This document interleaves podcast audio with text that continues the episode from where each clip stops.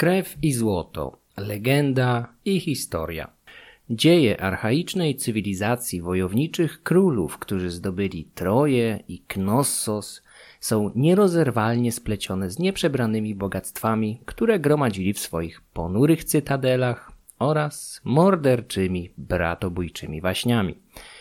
Pewien obraz bogactw daje nam archeologia, szczególnie zaś znaleziska słynnego Szlimana.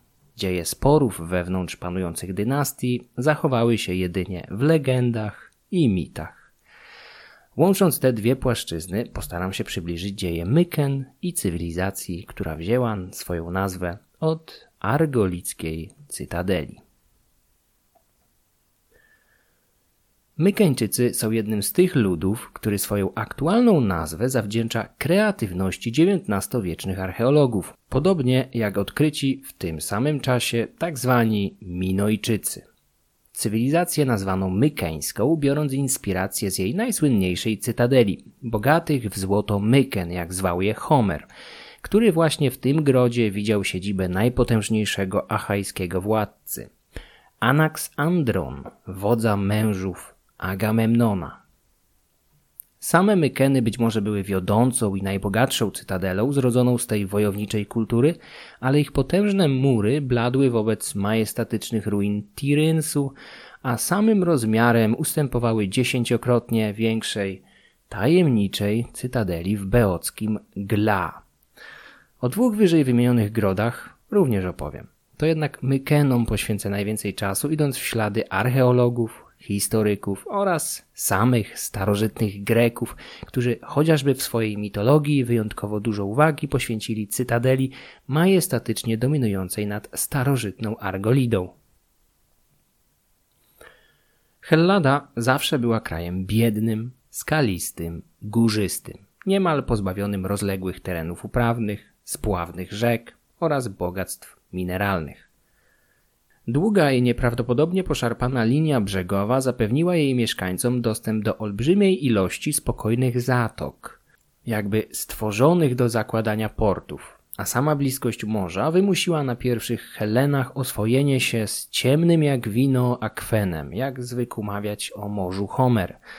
Ubogość rodzimej ziemi wymusiła na lokalnej ludności chęć do podróży, eksploracji oraz szukania brakujących bogactw poza granicami własnych domen, zarówno poprzez handel, jak i grabież. Dzisiejszą Grecję już kilka tysięcy lat temu w okresie neolitycznym zasiedliła ludność nadciągająca głównie z Anatolii, osiedlając się stopniowo na części kontynentalnej, jak i licznych wyspach Morza Egejskiego, Cykladach i przede wszystkim Krecie. To na tej ostatniej powstać miała kultura od blisko stulecia uważana za najstarszą na kontynencie. Kreta prędko zdominowała wyspy egejskie oraz wybrzeża dzisiejszej Grecji, chociaż nie wiemy do końca, czy dominacja owa miała jedynie charakter kulturalno-handlowy, czy również militarny. Nieco światła mogą rzucać dawne legendy, jak ta o nieszczęśnikach z Aten wysyłanych co roku w ofierze kreteńskiemu Minotaurowi, czy o Dedalu uciekającym z niewoli u króla Minosa aż na Sycylię. Minojczycy zdominowali basen Morza Egejskiego w pierwszej połowie drugiego tysiąclecia przed naszą erą, kolonizując tak odległe od swojej siedziby wyspy jak choćby dzisiejsze Korfu, na którym zapewne szukali potrzebnych surowców. Ich potęga została jednak złamana w połowie wspomnianego tysiąclecia, a katalizatorem upadku handlowego imperium, morskiej talasokracji, jak zwał państwo Minosa Tukidydes, mogła być zabójcza erupcja wulkanu na starożytnej wyspie Terra, znanej dzisiaj jako Santorini. W ciągu dekad, jakie nastąpiły po tej katastrofie, egejska cywilizacja podniosła się co prawda ze zgliszcz, ale jej serce nieodwracalnie przesunęło się z wyspiarskiej Krety do peloponeskiej Argolidy. Kraina zwana tak w starożytności klasycznej, jak i obecnie Argolidą, odziedziczyła swoją nazwę od jednego z najważniejszych miast Argos. Ten niewielki obszar jest swego rodzaju ewenementem na mapie Hellady. Tutejsza równina jest bowiem jedną z bardziej rozległych, a przez to umożliwiających efektywną uprawę roli i wyżywienie dość sporej populacji. Argolida wydawała się skazana na sukces również ze względu na strategiczne położenie na przecięciu szlaków handlowych. Kupcy płynący z południowego wschodu, a więc od strony Krety i Bliskiego Wschodu, mogli cumować swoje okręty na spokojnych wodach Zatoki Argolickiej leżącej na południe od dzisiejszego miasta Nauplion. Tego samego, które przed Atenami było stolicą nowożytnej Grecji. Na północ od równiny argolickiej znajdowały się dwie kolejne zatoki koryncka i sarońska, omywające z dwóch stron przesmyk koryncki, jedyną drogę lądową łączącą Pelopones z kontynentalną częścią Hellady.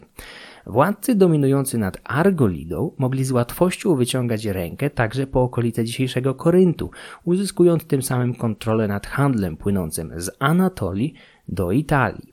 Południowe wybrzeża Peloponezu zawsze uchodziły za niebezpieczny, często nawiedzany przez sztormy obszar. To też w starożytności kupcy często decydowali się na transport lądowy poprzez przesmyk koryncki. Co prawda nie istniał jeszcze wówczas słynny kanał, ale starożytni znaleźli rozwiązanie tego problemu. Do dzisiaj w okolicach obecnego kanału można obejrzeć resztki tzw. Tak diolkos, czyli starożytnej kamiennej drogi używanej do transportu statków, okrętu i towarów z Zatoki Sarońskiej do Korynckiej. Argolida w epoce brązu rozwijała się żywiołowo. To tutaj znajdują się słynne cytadele i miasta znane z greckiej mitologii, jak Lerna, w której zagnieździła się mityczna hydra, Nemea, nawiedzana przez monstrualnego lwa, a wreszcie słynne Mykeny, Argos czy Tiryns, oraz mniej znana Midea i Asine. Na przestrzeni setek lat, w trzecim i drugim tysiącleciu przed naszą erą, każde z tych miast miało swoje chwile świetności oraz słabości, ale to Mykeny najmocniej zagościły w zbiorowej świadomości potomnych. Miasto miał założyć Heros Perseusz, ten sam, z którego powodu straciła swą głowę równie upiorna, co tragiczna Meduza. Perseusz prędko dostrzegł walory wzgórza górującego nad żyzną równiną prowadzącą prosto do Zatoki Argolickiej. Miasto mieli mu pomóc wybudować cyklopi, mający swój udział także w konstrukcji pobliskich fortec w Tirynsie i Midei. Pewnego razu, wizytując plac budowy, Perseusz poczuł pragnienie. W tym samym momencie, tuż u jego stóp z ziemi wyrósł grzyb, z którego trysnął strumień wody. Grzyb to po grecku mykos i stąd wziąć się miała nazwa cytadeli, którą moglibyśmy na polski tłumaczyć jako grzybowo. Zaś źródło, o którym wspomina legenda, istnieje do dziś. Zwie się od imienia bohatera Perseja. Źródło Persei tryska jakieś 360 metrów na wschód od cytadeli. Odwiedzając Mykeny można przespacerować się tam i znaleźć miejsce, w którym niegdyś Perseusz natrafił na czarodziejskiego grzyba. Naturalnie archeolodzy podważają tę wersję historii, mówiąc jakoby Mykeny były zamieszkane co najmniej od czasów neolitycznych, a więc dobre 15-20 stuleci przed okresem, w którym mógłby żyć Perseusz, gdybyśmy brali mity na poważnie.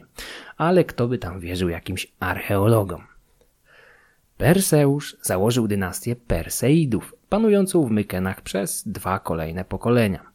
Jego syn Stenelos, a następnie wnuk Eurysteusz bez poważniejszych zakłóceń sprawowali władzę po sławnym ojcu. Wnuk Perseusza stał się sławny niczym dziadek, chociaż z zupełnie odmiennych powodów. Eurysteusz zapisał się w zbiorowej świadomości potomnych jako ten, który najpierw na skutek machinacji zawistnej Hery zagarnął tron Myken należący się Heraklesowi, a następnie korzystając ze swojej pozycji gnębił Herosa, wystawiając go na kolejne, przekraczające ludzkie możliwości zadania, tak zwane prace Heraklesa. Podłożem całego zamieszania była niewierność Zeusa i gniew Hery. Zeus, jak wiemy, nie należał do wiernych małżonków i zdradzał Herę, kiedy tylko był w stanie. Jego potomkowie, płodzeni z boginiami i kobietami, często dokonywali wielkich czynów, ale ich droga do nich nigdy nie była usłana różami.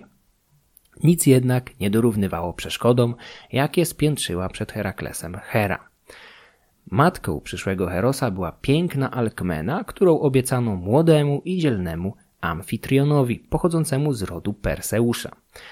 Zeus wślizgnął się do łoża Alkmeny, przybierając postać jej narzeczonego, który w tym samym czasie był na wyprawie wojennej.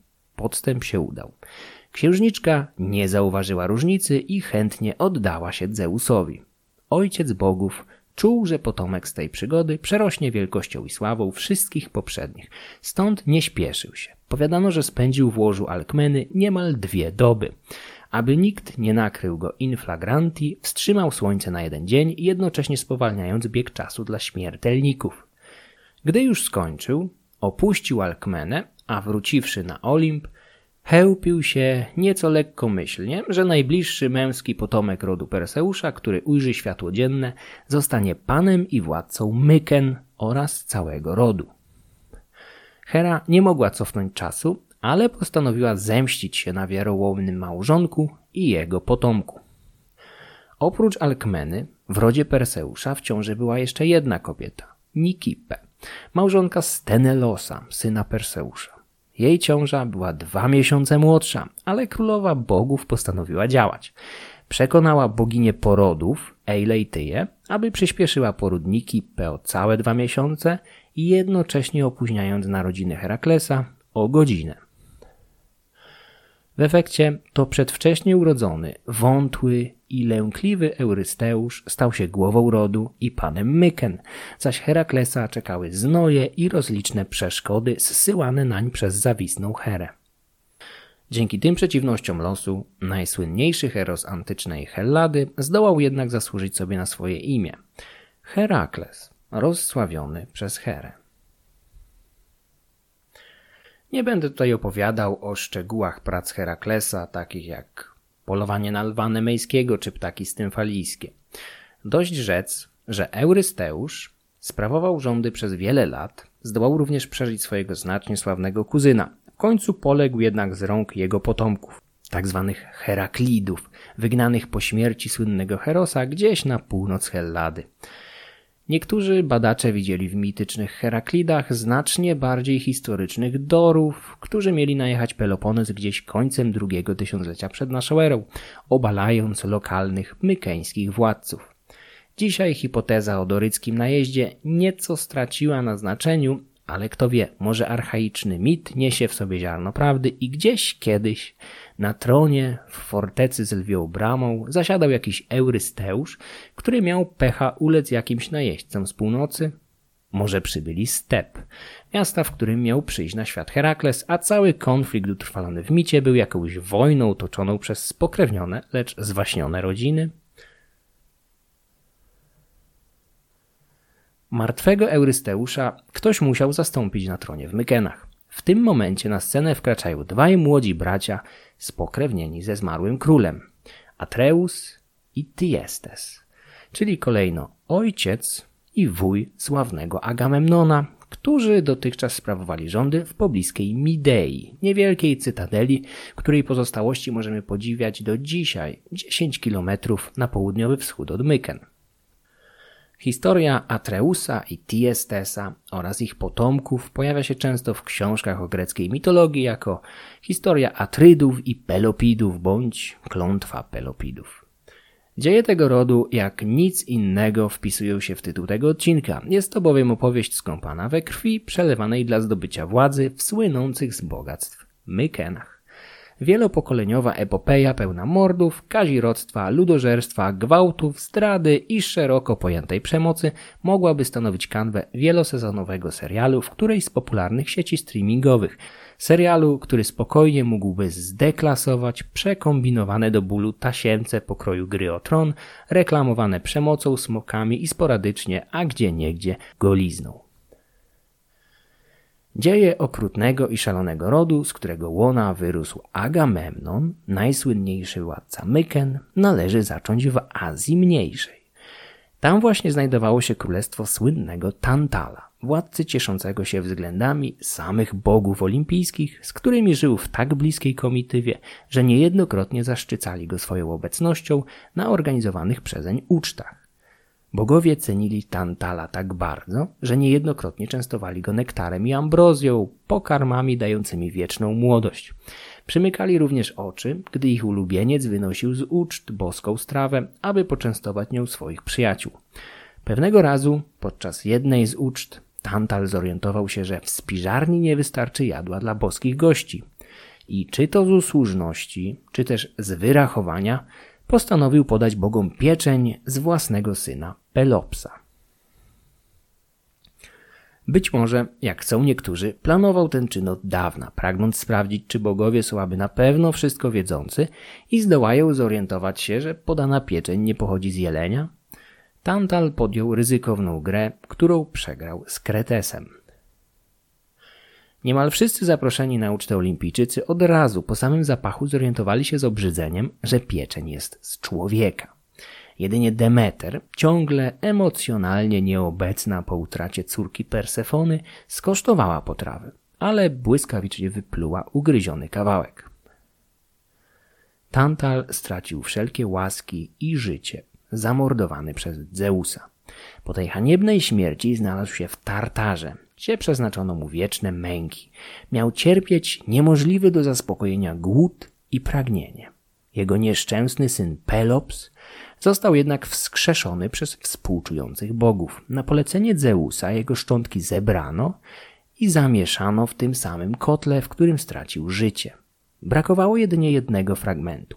Kawałka mięsa ugryzionego przez Demeter, ale i z tym poradzono sobie prędko.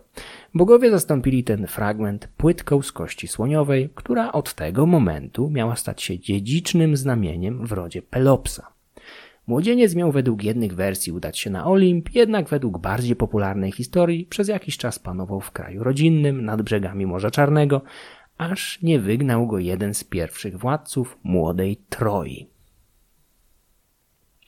Pelops udał się przed siebie, na zachód, lądując po drugiej stronie Morza Egejskiego na półwyspie, który potomni aż do dzisiaj będą nazywać wyspą Pelopsa, Peloponezem.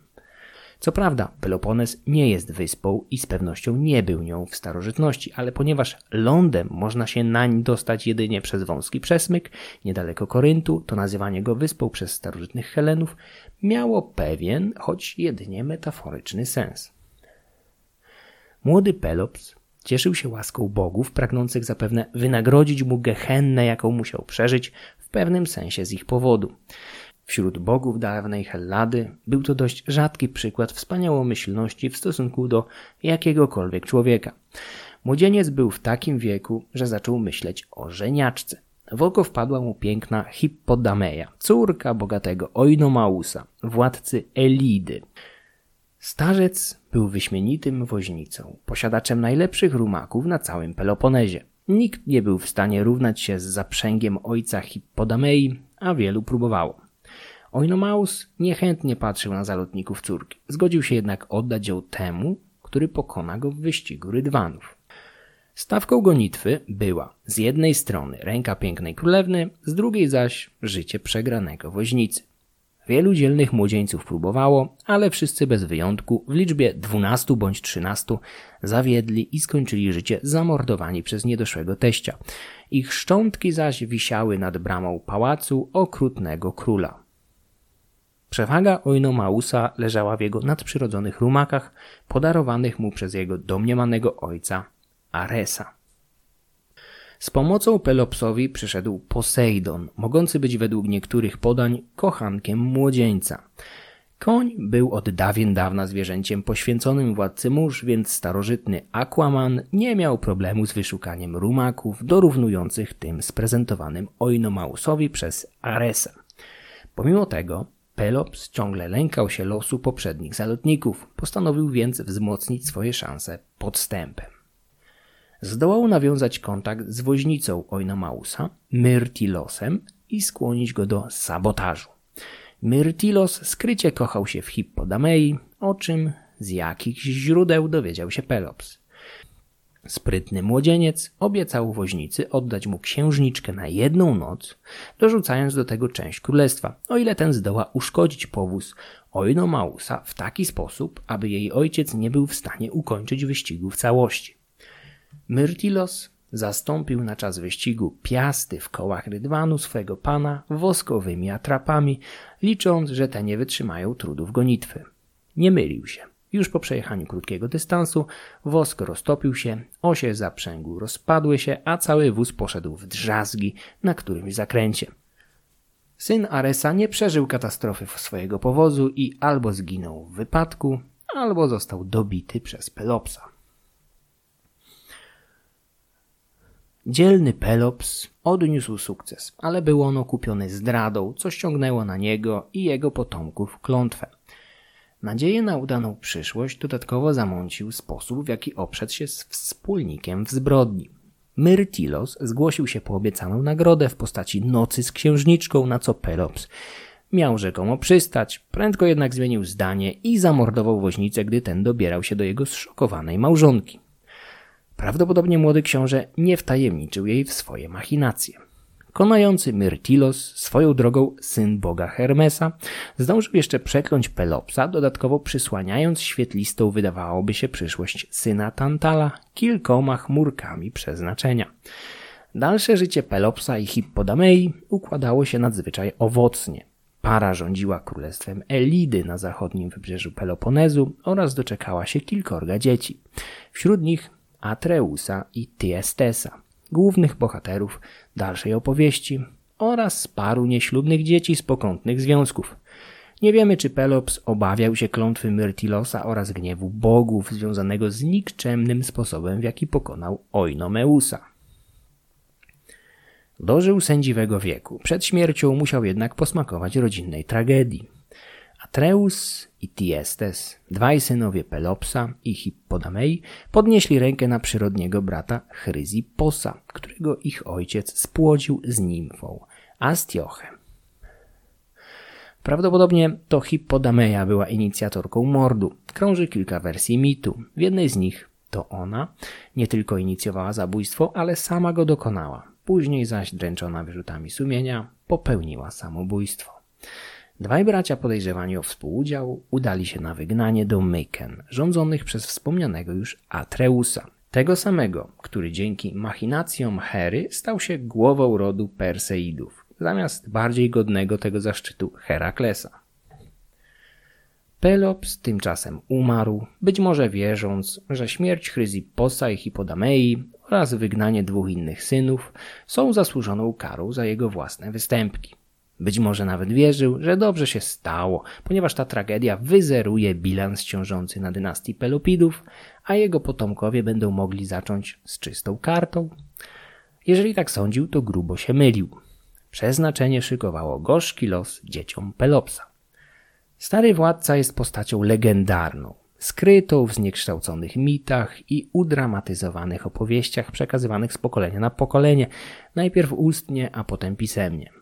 Wydaje się jednak, że jest on obrazem jakiegoś realnego człowieka, lokalnego władcy, który zdołał w pewnym momencie uchwycić w swoje ręce ster władzy w jakimś małym królestwie, a następnie długimi i owocnymi rządami znacznie poszerzyć jego sferę wpływów. W końcu na jego cześć nazwano cały półwysep peloponeski, a trudno uwierzyć, aby był to zwykły przypadek. Atreus i Tiestes udali się do Myken, gdzie, jak już wspomniałem wcześniej, według jednej z wersji mitu zostali osadzeni w lokalnej twierdzy Midei, sprawując tam władzę w imieniu pana Myken. Po śmierci Eurysteusa wyrocznia doradziła mieszkańcom cytadeli oddanie władzy jednemu z dwóch synów Pelopsa, co też Mykeńczycy prędko uczynili. W końcu nie dyskutuje się z wyrocznią, prawda? Obaj młodzieńcy starali się jak tylko mogli najlepiej zdobyć tron dla siebie, a w wyścigu dodatkowo wspierała ich zawzięta nienawiść, jaką obaj żywili do siebie od urodzenia. Nie wiemy, co było przyczyną ich waśni, ale wydaje się, że była to zemsta przeznaczenia i robota bogów, którzy zdołali powiązać ze sobą dwóch braci, jednocześnie stawiając ich przeciwko sobie.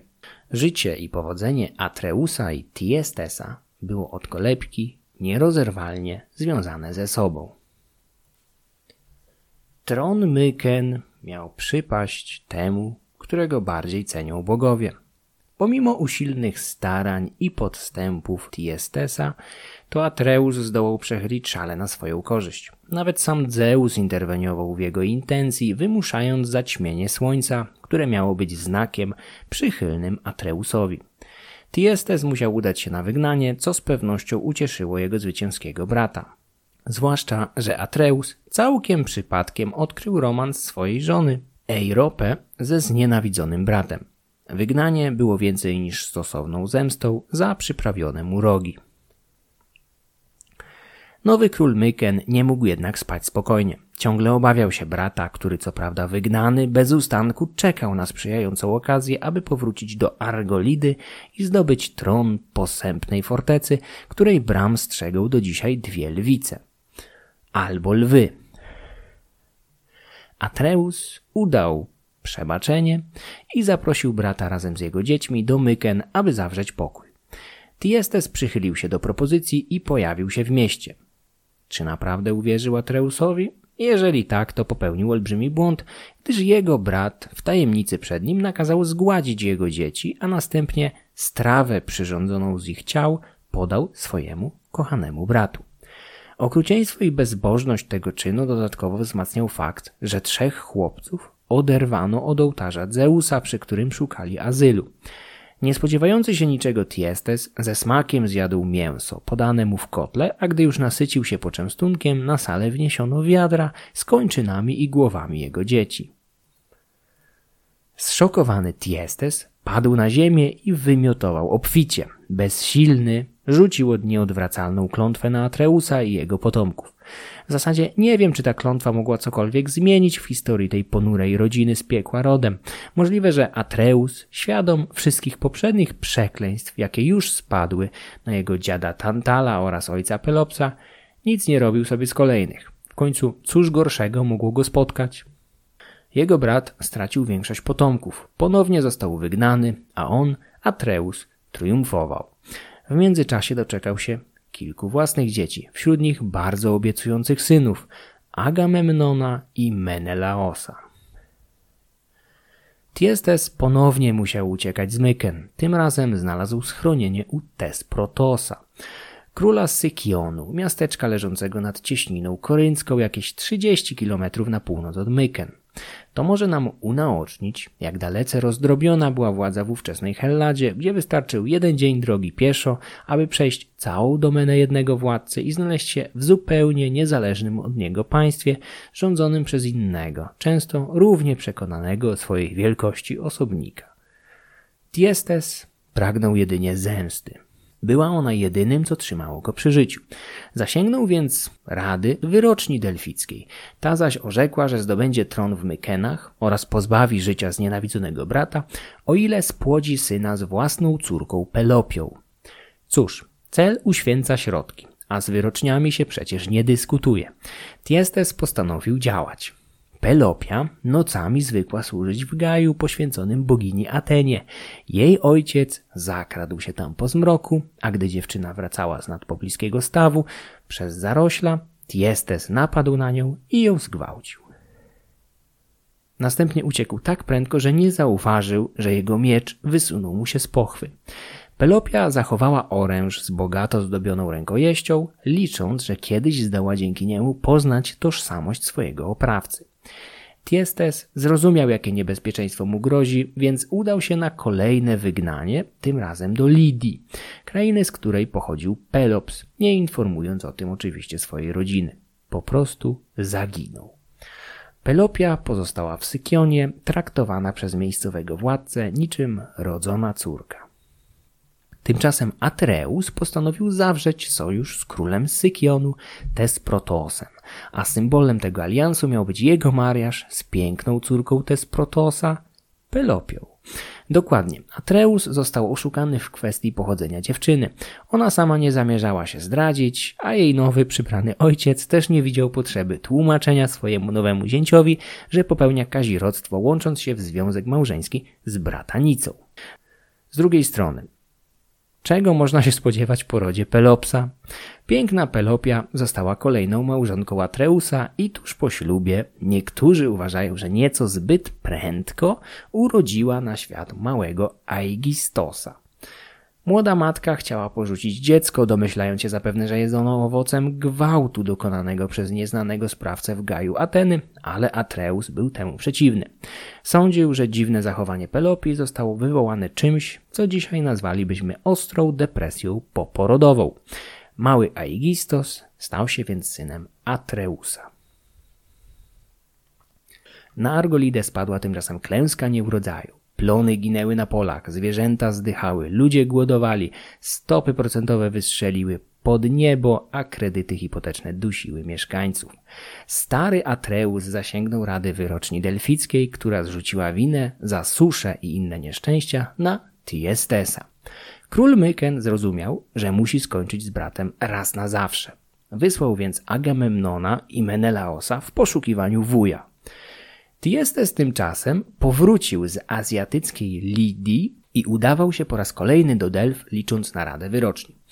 Gdyby stanąć spokojnie z boku i przeanalizować dotychczasowe wskazówki wyroczni delfickiej udzielane wszystkim członkom rodu Pelopsa, to nie sposób znaleźć ani jednej, która nie doprowadziłaby do jakiejś tragedii bądź istotnego pogorszenia ich losu. Tiestes naprawdę mógł sobie odpuścić. Ale co tam, przecież każdy wie, że trzeba słuchać wyroczni. Właśnie wysłuchał kolejnej rady delfickiej Pyti i wracał do domu, gdy niespodziewanie w drodze spotkał bratanków Agamemnona i Menelaosa. Niestety nie było to przyjemne spotkanie rodzinne, tak częste w mniej patologicznych rodzinach. Wyrostkowie, co prawda, bardzo pragnęli spotkać wuja, ale z przyczyn, które niekoniecznie sprawiłyby mu radość. Synowie Atreusa bez problemu pojmali Tiestesa i zaciągnęli go z powrotem do Myken.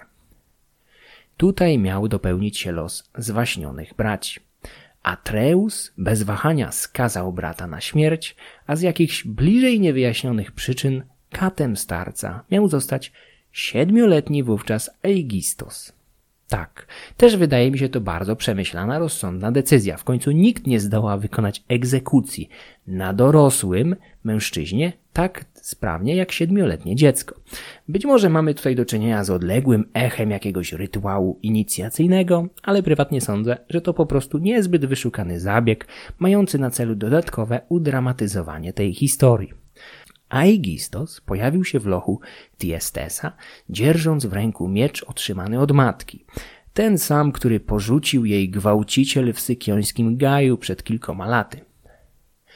Tiestes zdołał obezwładnić niedoświadczonego chłopca i pochwycić jego miecz.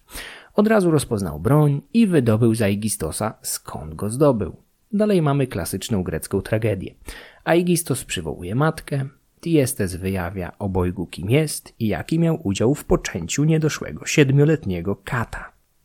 Radość Pelopi ze spotkania z zaginionym ojcem nie trwa długo. Gdy dowiaduje się, że jest on także jej gwałcicielem, dziewczyna przebija się jego mieczem. Tiestes wyjaśnia Aigistosowi, że jest jego ojcem, a chłopiec musi dzisiaj zabić, ale nie jego, lecz Atreusa. Malec Posłusznie udaje się na pobliską plażę, gdzie Atreus właśnie składa dziękczynne ofiary bogom, dziękując im za uwolnienie go od tego przeklętego mąciciela Tiestesa. Atreus musiał czuć olbrzymią radość, gdy zobaczył swojego syna zbliżającego się w jego kierunku, dzierżącego zakrwawiony miecz w dłoni. Na pewno nie spodziewał się, że zbliża się jego koniec. Aegistos zamordował Atreusa składającego ofiarę, a Tiestes opuścił loch i wreszcie zapanował w Mykenach. Naturalnie nie żył długo i szczęśliwie. Podczas przewrotu pałacowego zdołał co prawda pozbyć się brata, ale jego dwaj synowie Agamemnon i Menelaos zdołali zbiec na południe do spartańskiego króla Tyndareosa, który przygarnął ich niczym własne dzieci.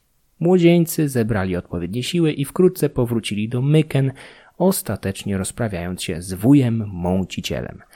Nie wiemy jak umarł Tiestes. Czy zabił go Agamemnon, czy umarł ze starości i zgryzot?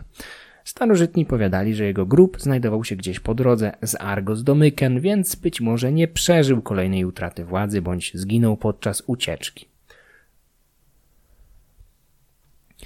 Historia rodu Pelopidów zatoczyła kolejne koło. Następne pokolenie wkroczyło na scenę dziejów, być może licząc, że klątwa wreszcie wygaśnie i da im upragniony spokój. Mylili się tak samo jak ich ojcowie. Starożytni powiadali, że Zeus dał rodowi Atreusa niezmierzone bogactwa, a zarówno jemu, jak i jego synowi Agamemnonowi płacili haracz liczni władcy na lądzie i morzu. Dwaj synowie mściciele Atreusa, w przeciwieństwie do swojego ojca i wuja, żyli w pełnej zgodzie. Agamemnon, którego imię znaczy kogoś bardzo stanowczego, władczego, objął w panowanie Mykeny, podczas gdy Menelaos ożenił się z piękną Heleną, córką Tyndareosa i po abdykacji swego teścia został królem Sparty. Agamemnon tymczasem pojął za żonę inną córkę starego spartańskiego władcy, Klitaimestrę. Interesujący dla nas może być sposób, w jaki zdobył swoją małżonkę, gdyż kobieta była już mężatką króla Pizy, Tantala. Zbieżność imienia z imieniem ojca Pelopsa kompletnie przypadkowa. Agamemnon nie uważał tego za problem. Pokonał konkurenta w bitwie, następnie własnoręcznie go zamordował, a jakby tego było mało, pozbawił również życia dziecko, jakie urodziła mu Klitaimestra, którą następnie jakby nic poślubił.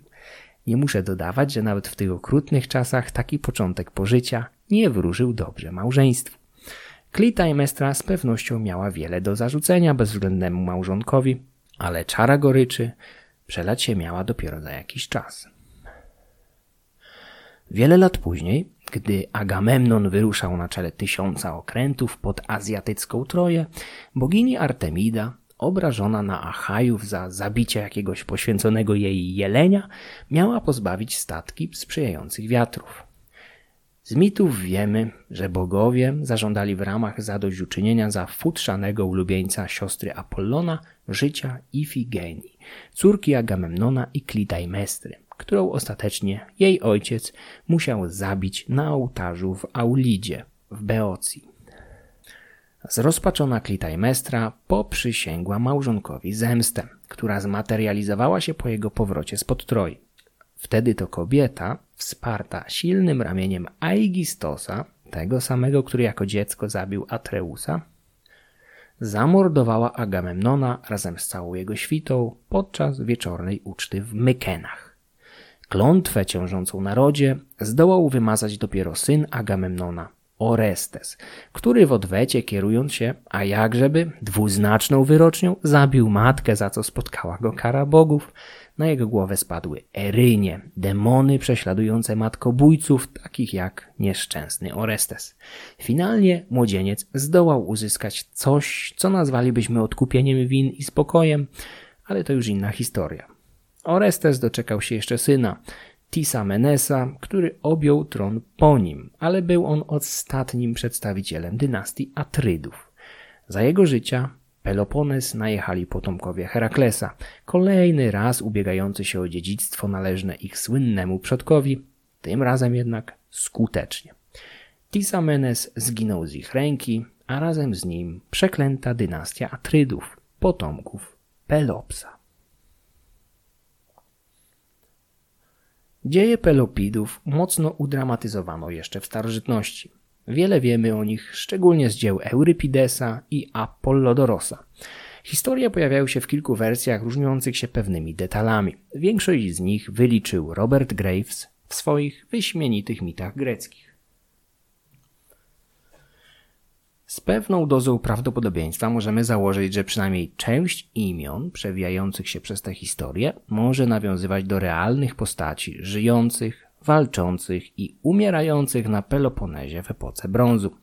Konflikt Atreusa i Tiestesa, w który wplątano następnie ich potomków, wygląda niczym wielopokoleniowa saga opowiadająca o walce o władzę w starożytnej Argolidzie.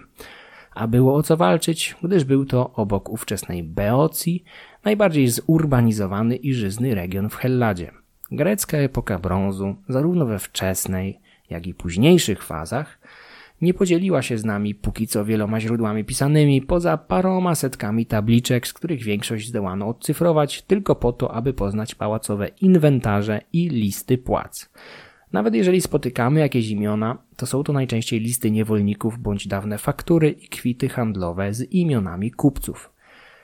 W źródłach tych nie ma królów, wielkich wodzów, bitew i przygód. Jest jedynie biurokracja. Z tego też powodu tak dużą uwagę w narracji przykładam do mitologii, która, jak niejednokrotnie możemy się przekonać, chociażby w przypadku poematów Homera, bywa do pewnego stopnia odległym odbiciem zdarzeń z dawnych epok. Co prawda pewnie nigdy nie dowiemy się, czy Mykenami na pewno rządził Perseusz, Tebami Kadmos, a Koryntem Syzyf, ale pewne rzeczy możemy porównać dzięki pracom archeologów.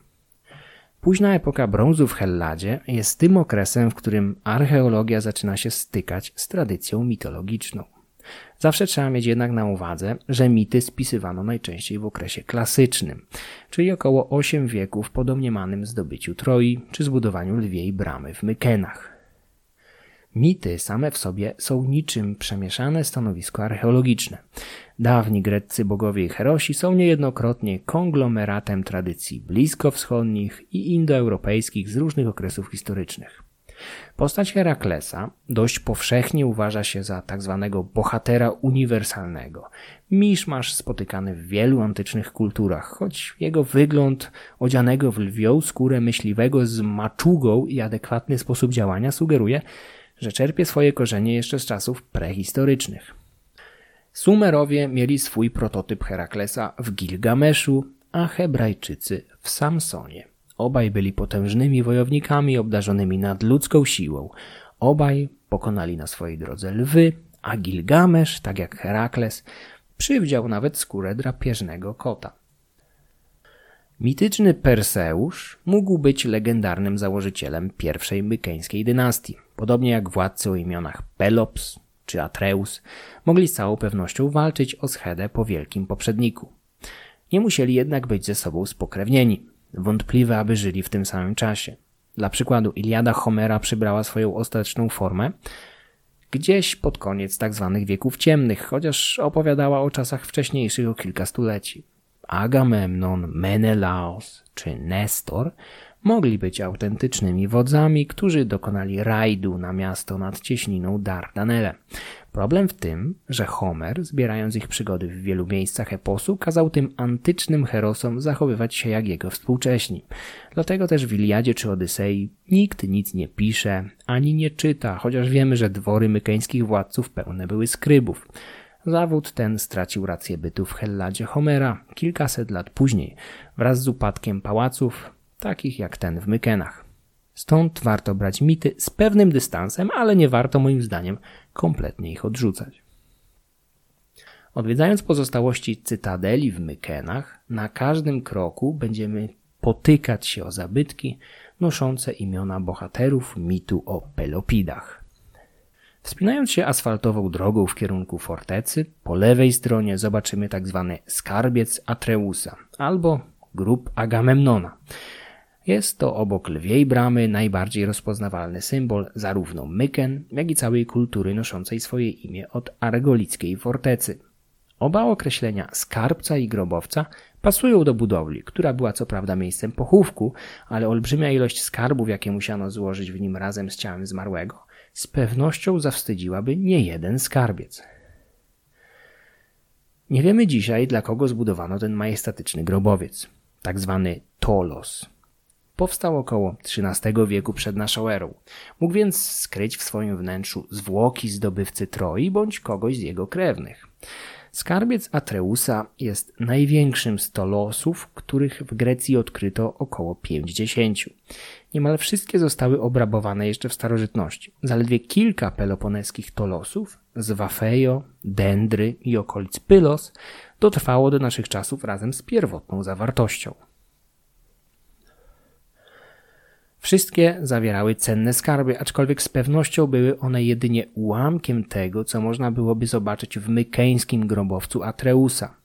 Dendra czy Wafejo były prowincją w porównaniu do bogatych w złoto Myken. Zamożność władców tej cytadeli potwierdzają wykopaliska, w trakcie których odkryto bałtycki bursztyn, brytyjską cynę i syryjską kość słoniową. Zamiłowanie do przybierania hełmów kłami dzika wygląda na inspirację czerpaną z północy, być może wynikającą z pochodzenia mykeńskich elit, których przodkowie pojawili się w Grecji setki lat wcześniej, przybywając z terenów naddunajskich. Tak czy inaczej, Mykeńczycy u szczytu rozwoju nie byli ludem zaściankowym. Importowali produkty z całego wschodniego basenu Morza Śródziemnego, a czasem i spoza niego, jak w przypadku wspomnianej cyny czy bursztynu. Ich ceramikę również można znaleźć aż w Italii czy na Bliskim Wschodzie.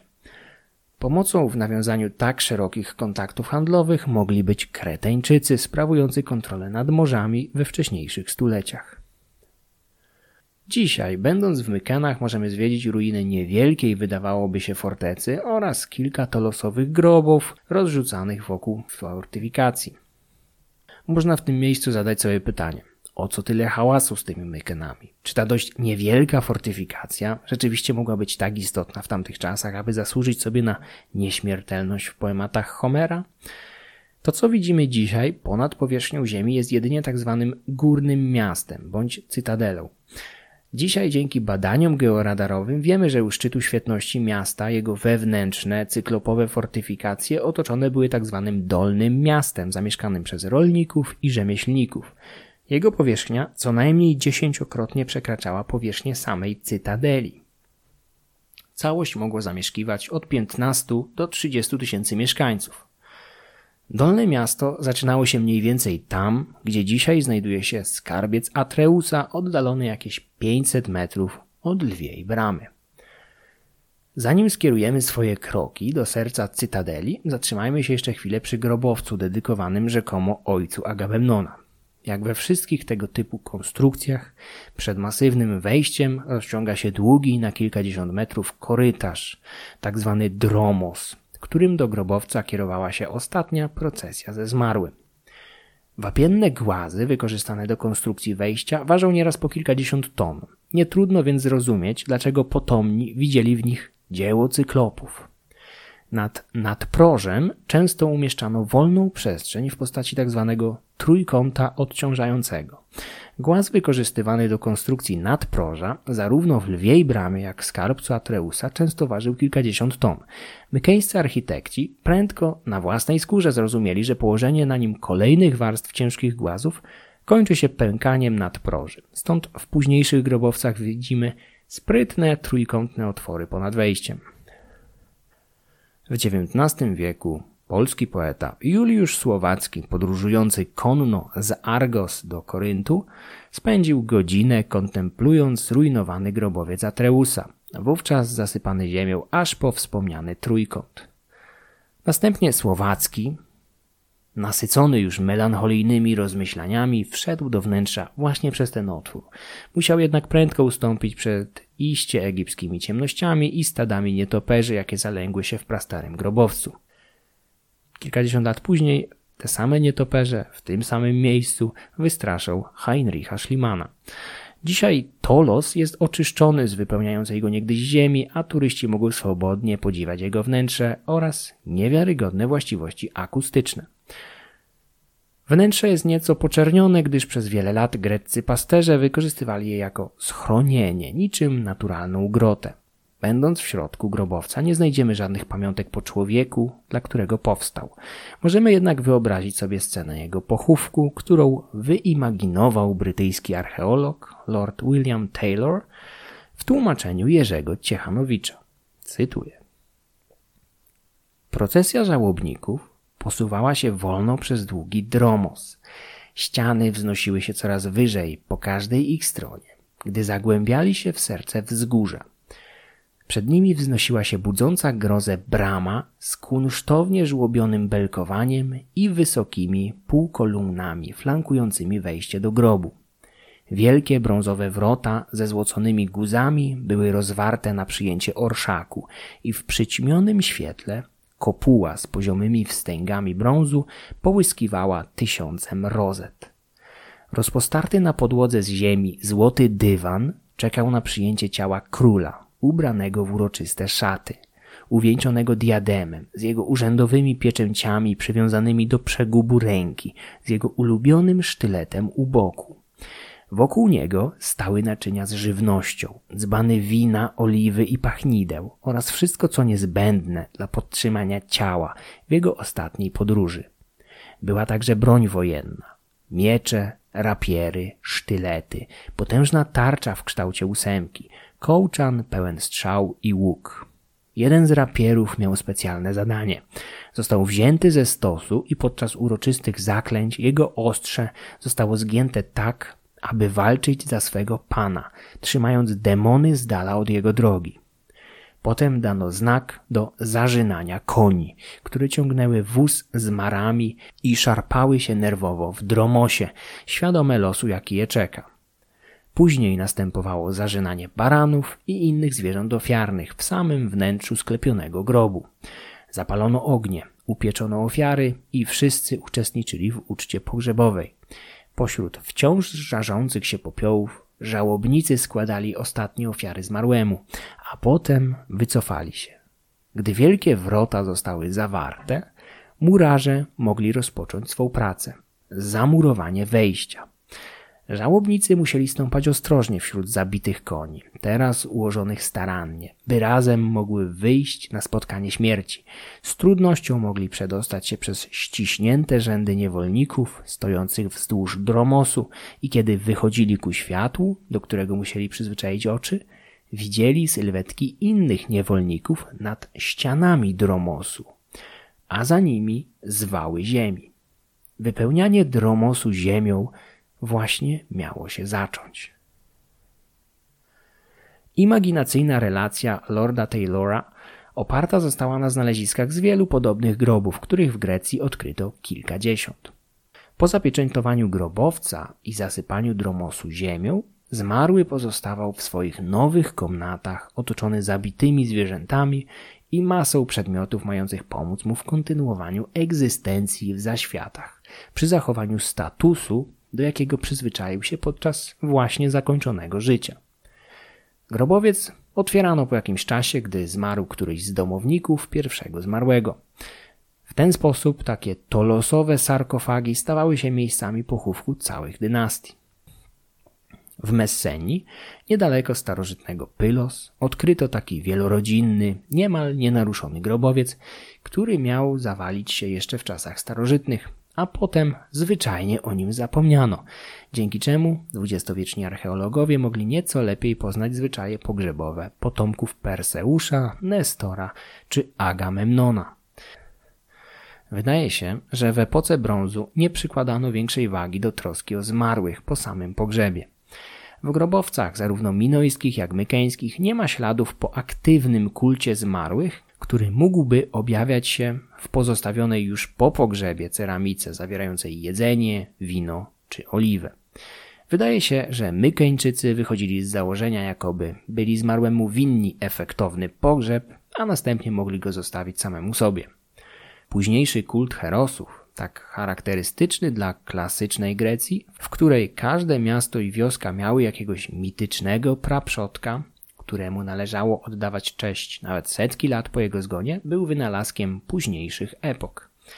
Być może poematy Homera stały się katalizatorem późniejszego kultu heroicznego. Ludzie przypomnieli sobie dzięki nim o wielkiej przeszłości ich przodków. Dawne grobowce zaczęto nazywać imionami mitycznych herosów i heroin. Stąd dzisiaj w Mykenach mamy domniemane grobowce Atreusa, Klitaimestry, Orestesa czy Aigistosa.